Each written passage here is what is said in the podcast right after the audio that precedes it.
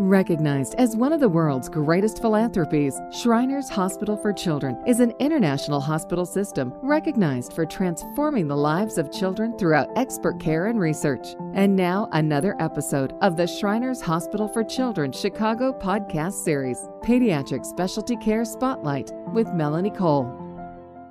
Welcome to the show. Our topic today is spina bifida, and my guest is Dr. Haluk Altiok. He's an orthopedic surgeon and the director of the Spina Bifida Clinic at Shriners Hospitals for Children, Chicago. Welcome to the show, Dr. Altiok. What is spina bifida? People have heard this this name and they're not really sure what it is. Spina bifida is a term that describes a variety of congenital malformations that is characterized with a defect in the spine that allows the nerve tissue to come out. So therefore, these kids, when they're born, they're usually born with a sac on their back.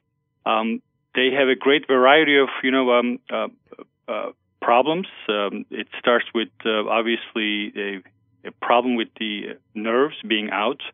It allows their muscles to get weak.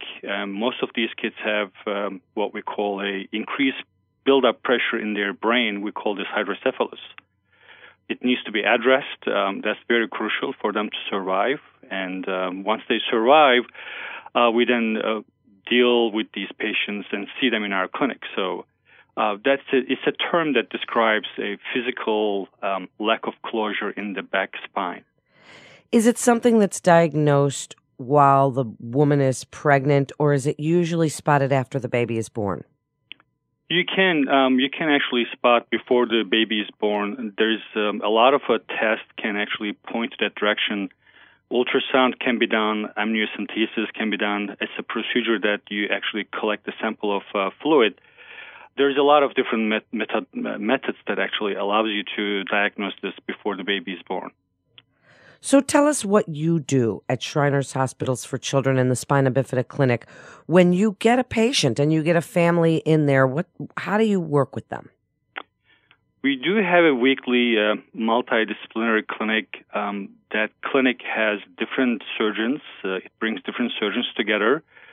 I am one of them as an orthopedic surgeon. We have a neurosurgeon. We have a urologist we have a rehab physician, uh, a doctor, and we have physical therapy, occupational therapy. So we try to um, create an environment that um, um, these patients, when they come in, they will be taken care of uh, under one roof uh, in one day, and we try to address their problems. Uh, there's uh, numerous issues uh, with these kids. Um, the basics is, as, as I said, as an orthopedic surgeon, we look at look at their extremities. We make sure they have appropriate range of motion. Uh, we provide them braces to support and also to facilitate their um, walking uh, potential. Our neurosurgeon um, look into that the problem of shunts, and uh, we try to address if there's any shunt problems. Um, our urologists uh, help them to make sure that their bladder and bowel function uh, are fine, and these kids do not have any kidney or any other problems in the future. It's a clinic that runs um, uh, uh, from morning to noon. We tend to schedule um, about 10 patients uh, so we can actually spare a lot of time and, uh, and give our most attention to these patients. Uh, at the end, we also, if there are patients that we feel that they can be benefited from further um, studies, we also participate them in our gait studies. So it's a, it's a multi multidisciplinary clinic. Um, it's weekly, and we try to do our best to provide the best care to these children. Doctor, tell us about some of the amazing moments that you've had with children with spina bifida when they've been using assistive braces and they're becoming toddlers and they're walking for the first time, a little bit older. Tell us what that's like. It's a, it's an amazing um, testament to a human being uh, how we can be so resilient. Uh, for the families, it's just a joy. Uh, I don't think there are any other words to describe because uh, as a parents, we always like to see our kids to walk, and that's a moment that I, actually we cherish and I think we share um, with the families at the same time. We also have moments to see our patients grow up, um, become an adult, and then become actually successful individuals as they um, go on their journey. So there are many moments uh, for me to actually see these uh, uh, and uh, and um, and be happy to see the um, the joy on the families' uh, faces, and also to our patients to succeed in their lives. Tell us about children with spina bifida as they grow and they become teens and some of the social aspects. Your clinic is very multidisciplinary, doctor. So as we talk about the things that these children are going to go through as they grow, what are some of the things that you've seen and what do parents ask you about that time in their lives? Uh, it's a good question. Um, you know, uh, the needs are different the first 10 years of their life. Um, pretty much uh, us as the professionals and also the family focus on their well-being. Um, we focus on their ability to walk.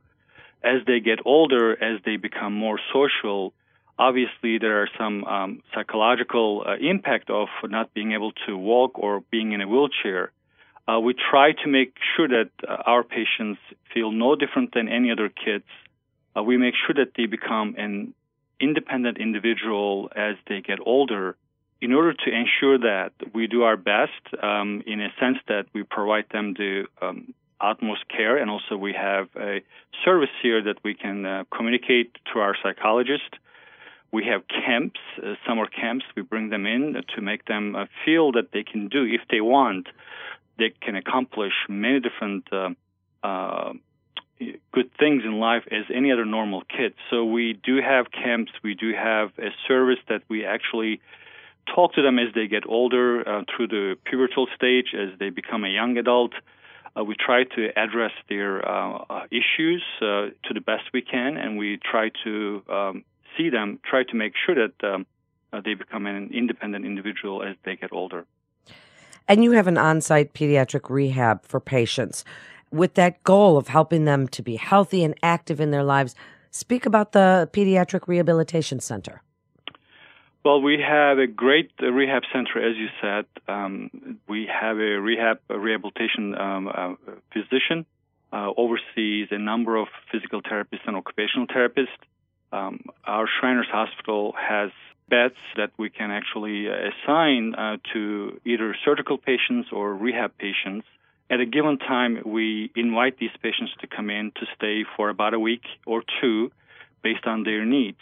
So our occupational therapists see if they need any adaptive devices, uh, if they need to be trained to cat themselves to empty their bladders, um, to make sure that they become individual, um, they become independent as they get older. Our physical therapy department has numerous uh, devices that we can actually use to facilitate and train these patients to take better steps and become more efficient as they walk.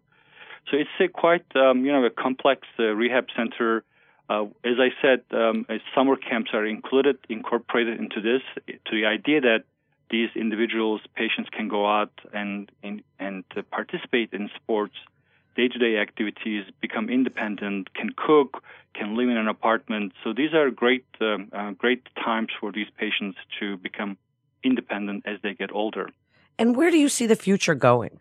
For spina bifida research and treatments, do you do you have a little blueprint for us? Well, you know, uh, things start to change uh, uh, around 1980s. Uh, there was a, a, groundbreaking study which found that uh, folic acid is extremely important um, to be taken uh, to prevent the incidence of the spina bifida. Since then, we also know that um, there is possibility to repair the defect while before the baby was born. It's called intrauterine repair. Um, this can be done at around a 20, four weeks of gestation. Uh, that provides um, a very significant uh, um, future um, uh, hope and prospect for these patients. Uh, those patients who undergone these uh, surgeries, they tend to have less shunt problems, uh, less central nervous problems. In the future, more than likely, we will look into this and we will see the incorporation of the stem cells and we will also see a certain changes in the way we approach and close these defects to preserve as much as function as we can. So I do believe future will bring many different ch- challenges also and also good things for these patients to become better individuals and uh, more functional. I am hopeful about the future. Thank you so much, Doctor, for being with us today. This is Pediatric Specialty Care Spotlight with Shriners Hospitals for Children Chicago. For more information, please visit shrinerschicago.org. That's shrinerschicago.org. This is Melanie Cole. Thanks so much for listening.